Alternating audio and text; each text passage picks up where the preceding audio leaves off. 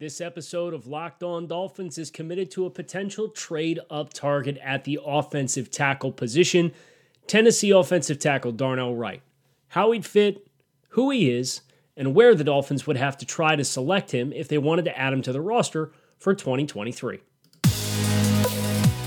You are Locked On Dolphins, your daily Miami Dolphins podcast, part of the Locked On Podcast Network, your team every day. What is going on, Dolphins fans? It is Kyle Krabs of Locked On Dolphins, your team every day here on the Locked On Network. Today's Monday, April third, two thousand twenty-three, and today on the show, we are looking at Tennessee offensive tackle Darnell Wright. This is a player who has built a lot of first-round momentum. Unlikely to be at the Dolphins spot at fifty-one, but worth grading for the potential that Miami may make an aggressive move to go get an individual player in the same light of other prospects we have discussed, like Darnell Washington at the tight end position. Welcome to Locked On Dolphins. I appreciate you guys making Locked On Dolphins your first listen of the day.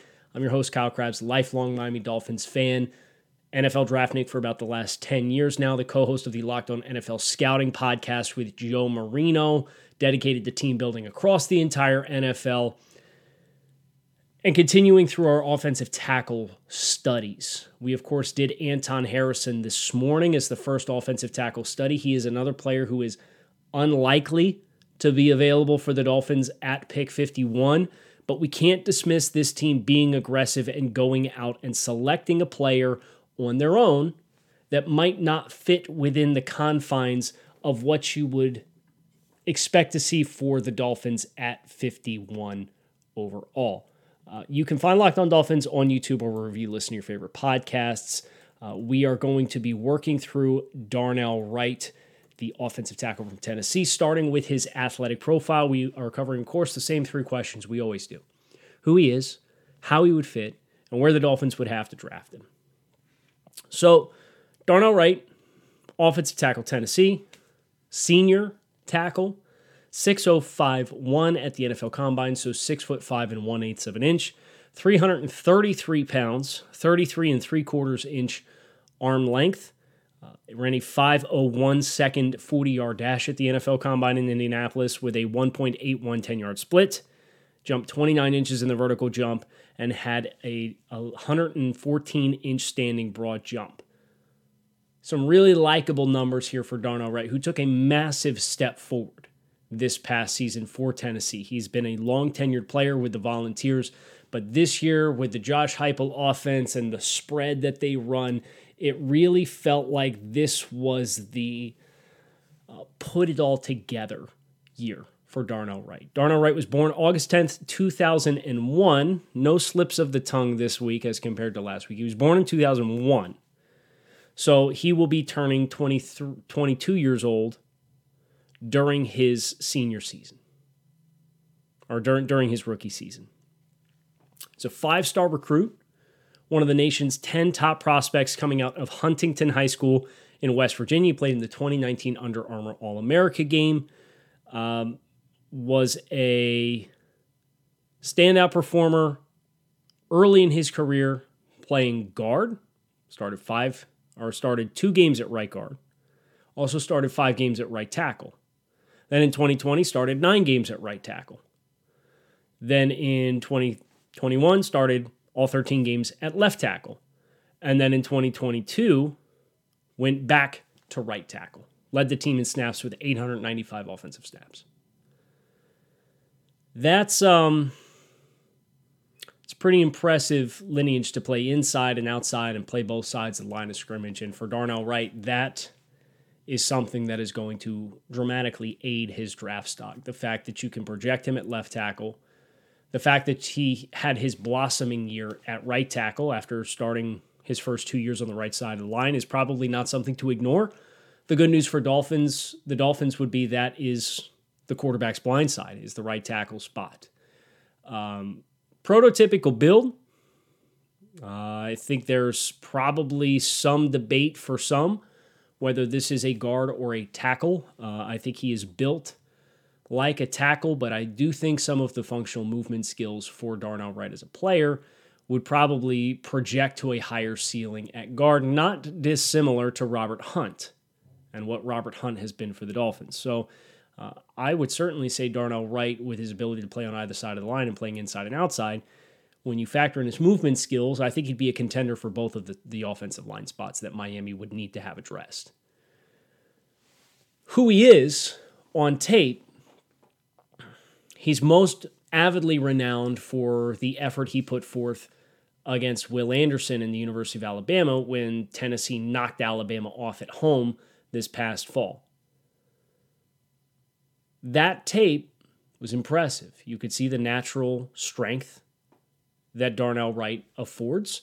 You can see the ability to uh, control with latch strength and some hand techniques to be able to break down pass rushers when they are trying to engage in hand-to-hand combat with him.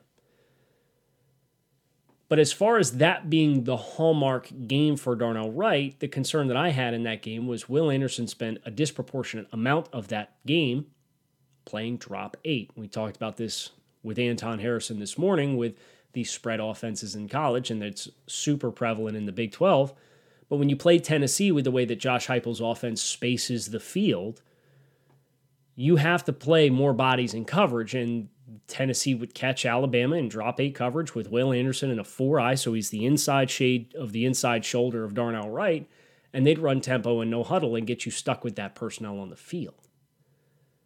Now, that's not to say Darnell Wright doesn't have a lot of really likable skills at his disposal. Uh, you, you look at the athletic profile that he affords. His weight at three hundred thirty-three pounds is eighty-ninth percentiles for offensive tackles since two thousand, but at the same time, his five point oh one forty-yard dash is the uh, ninetieth percentile. His vertical jump of twenty-nine inches is sixty-first percentile, and a standing broad jump of, I'm going to do the math here, bless me, six feet or nine feet and six inches is ninety-fourth percentile for offensive tackles at three hundred thirty-three pounds. A lot of linear lower body explosiveness with Darnell Wright, and you see that. You see that in the run game. You see that when he is anchoring. You see that when he is delivering blows in protection, in short sets, and jump sets. When he is on his base, whether he's moving forward or backward, he is a load, an absolute load. Of course, the challenge for Miami is the acknowledgement, and I will openly acknowledge this, the buzz and momentum here is pushing towards Darnell Wright being a top twenty-five pick. But we're doing Darnell Wright because this would not be the first time in N F L history that a player got buzz in March and April and then didn't go in that stratosphere, because that's kind of what this time of year for teams and agents is all about regardless. Trying to control the narrative and influence teams to draft you as soon as possible. Do I think it's likely that Darnell Wright gets out of the first round? No. It's also not impossible that the Dolphins go up and get a player if they absolutely feel like they're one player away from immediately addressing and relieving all of the issues that are, are going to be possessing the offensive line. So I couldn't dismiss Darnell Wright as a possibility. Uh, we're, we'll talk more about like where you would have to draft him and the strategy that would be involved in the third segment. But I wanted to set the table that this is a, t- a player that is generally perceived to be one of the top, top five tackles. Uh, you project him, I would probably say Paris Johnson, DeJuan Jones, and Broderick Jones all go in front of him for sure. Whether or not Peter Skoronski does, Peter Skoronski is a more technically refined player. Um... I think they move comparably well to one another, but Darnell Wright's a bigger player and Peter Skoronski's more technical. Just to foil those players against each other and kind of paint the picture. Uh, but this is a player who I th- I think would have some ample guard tackle versatility appeal for the Dolphins with their system. And we'll talk a little bit more about how he fits as soon as I tell you all about our friends over at Ultimate Football G M, which is the ultimate challenge for the ultimate football fan. We have talked about this game. If you believe that you are a good G M in the making, you need to cut your teeth. Perhaps Ultimate Football G M is the game for you. You're responsible for controlling and managing every strategic aspect of your team as you play through seasons and lead your team to glory. trying to build a historic dynasty. Responsible for hiring the right coaches and coordinators, managing the finances, negotiating player salaries and terms, navigating free agency, the draft, player personnel issues, and all of the ups and downs of a season in a challenging and realistic game world. Best of all, in my mind, Ultimate Football G M is completely free and playable offline, so you can play on the go as you want to and when you want to. Locked On Dolphins listeners get a one hundred percent free boost to their franchise when using the promo code Locked On in all caps in the game store. That is Locked On in all caps. So make sure to check it out today. To download the game, visit ultimate dash g m dot com or look it up in the app stores. That is ultimate dash g m dot com. Ultimate Football G M, start your dynasty today. So how does Darnell Wright fit the Dolphins? How would Darnell Wright fit the Dolphins? With his movement skills, I think I like him better for the Dolphins at guard. Now, he has the length and the sphere and the influence of a tackle. So I get it. You're going to look at his build. You're going to look at his height. You're going to say, yeah, this, this guy's meant to play on the outside. But when I graded Darnell Wright in, against the position-specific traits that I have for the Dolphins and what I perceive to be the most critical for their offense, the ten traits are as follows. Pass protection, lateral mobility, gravitational pull, football intelligence, power at the point of attack, balance, blocking in space, anchor ability, versatility, and hand technique. The three biggest pieces of influence are pass protection, lateral mobility, and gravitational pull. That is the top shelf of traits as far as I am concerned when I'm evaluating offensive linemen to play in this system. I wish I had their input. They haven't called me back. So we're just going to work with what I perceive and how I perceive the strengths and how I perceive the game uh, for the time being. Now, Miami, Chris, call me back. We'll talk about it. I'll refine this however you want to, and then we can get the totally accurate rankings and get that all sorted out. I think Darnell Wright is highly proficient in two of these three areas. Pass protection and gravitational pull. He is such a large, wide body. And he has really powerful hands, and he probably has the most technically proficient hand usage as far as breaking down off defensive linemen. And what I mean by that is if I'm going to rush you, and I'm going to throw my inside arm to try to stab into the center of your chest, to knock your pads up, create that knockback, and win first contact so I can continue to roll my momentum through as a pass rusher, his ability to force that inside hand that's thrown at the center of his chest to miss, or if I meet you with both hands, to knock and splay your hands off of his frame, to which now he has his hands on you and your hands are discarded and outside of the frame of the two of you uh, to really break you down. He does that as a high level. He really likes to use this snatch technique in which he will get you up on the shoulder pads and he will try to bury you down into the ground at his feet. And you saw him go to the well probably more often than he should have against some wide-angled rushers, uh, but it's a highly effective move because of the functional strength that he has and the hand power that he has to be able to really rip guys off their sets. So from a pass protection standpoint, you look at the width of his frame, you look at the linear explosiveness that he does have to get some vertical sets. And you look at the gravitational pull of as guys are entering into his area, he really f- carves you into him and allows you or enforces you to work off of a half of his frame. And with how wide his frame is, it's very difficult to detach from that. But the lateral mobility, especially in comparison to Anton Harrison, who we did as the study from Oklahoma. I think that's a stark difference between these two players, and that's part of the reason why I like Darnell Wright for the Dolphins specifically as somebody who would be playing inside, where you have the bumpers, right? The bumpers, you go bowling, you're like me, you suck at bowling. You've got a center on your one side, and then you've got a tackle on your other side. They're bumpers, right? You can play off of those bodies. You have protection. If you're the tackle and you're on the front side, you got to really hoof it. Now, you, if you're able to create a lot of lateral displacement with your hand power and as you're flowing laterally, which Darnell Wright can do, you can open up that gap, you can widen that edge, and the back can kind of push off your hip and then cut back inside. But if you're the backside tackle, and you've got a three technique, and you got to try to run with that guy, and the whole line is slanting away from you, that lateral flow for you to stay in that hip can be a challenge. Conversely, in pass protection, when he's on an island and he's met with inside counters, you saw that Brian Brzee from Clemson in the bowl game got him a few times.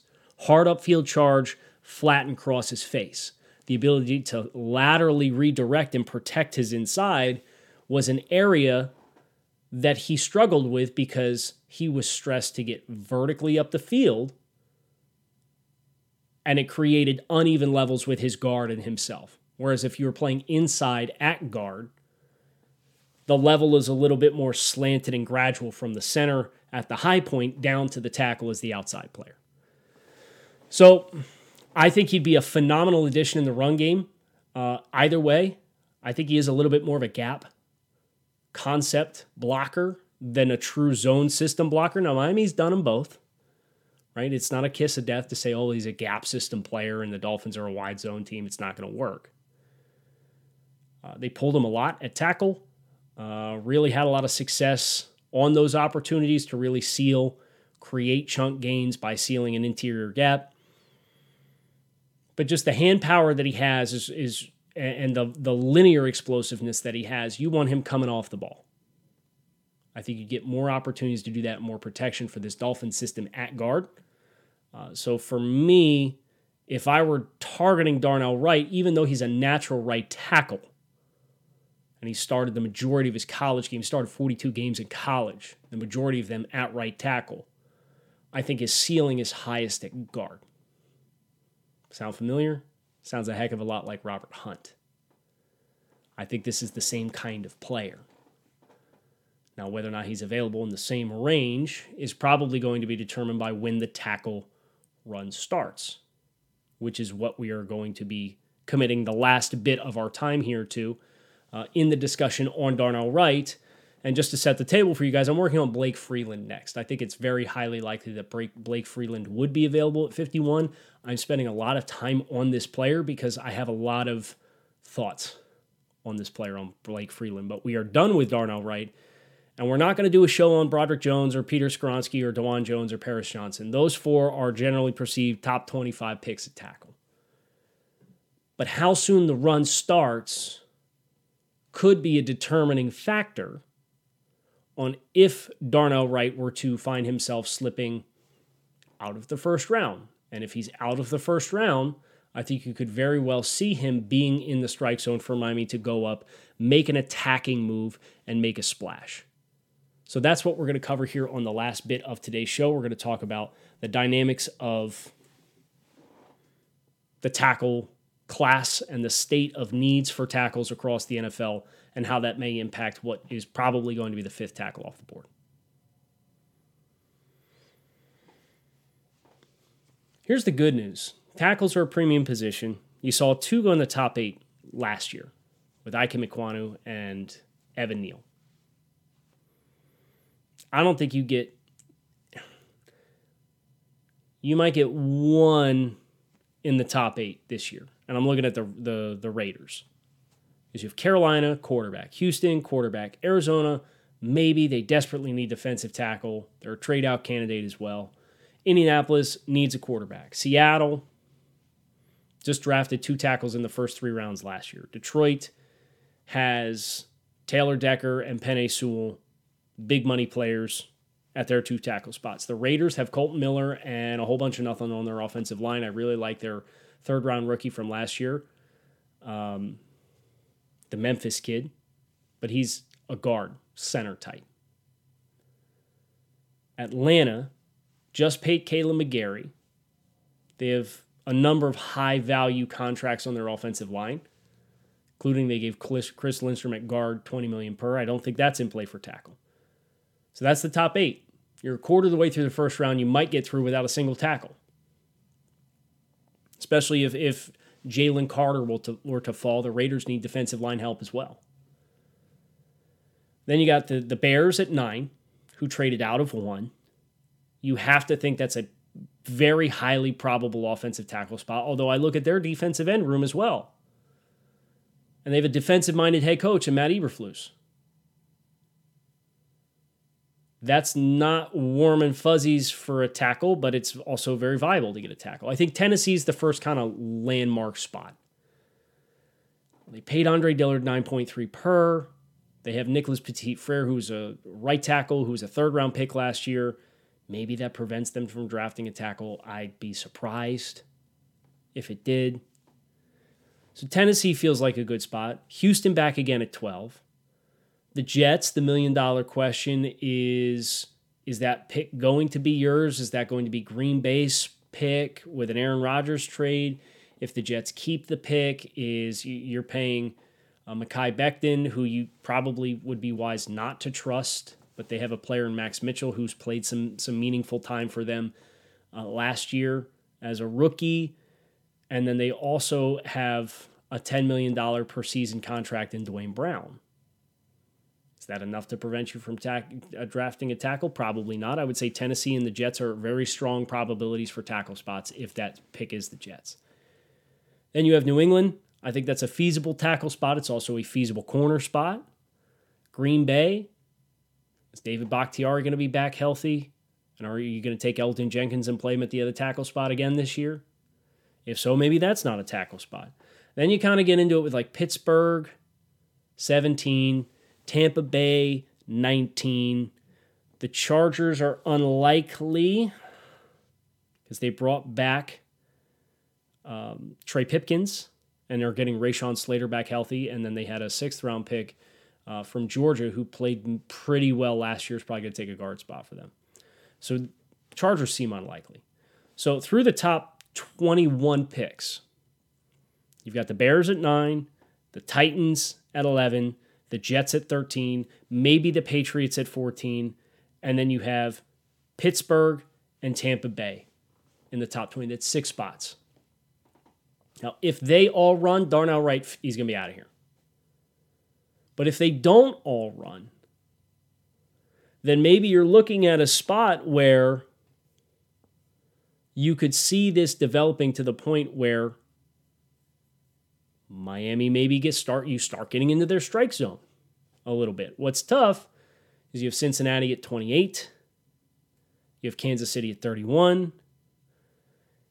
If you want to get up in front of those teams, who both definitively currently have a need at right tackle, again, we're assuming Jonah Williams is off the roster for the Bengals and, and they move on from La'el Collins, your trade partner's like, is Buffalo going to do business with you at twenty-seven?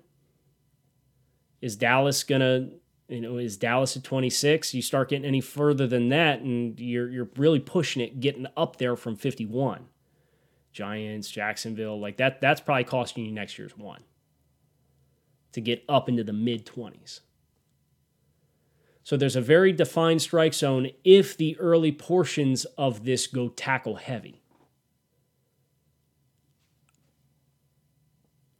I'd say you have a better chance of seeing Darnell Washington get outside the top thirty-six picks than you do Darnell Wright. But we are doing our due diligence in the event that the buzz on Darnell Wright is buzz and not legitimate hype.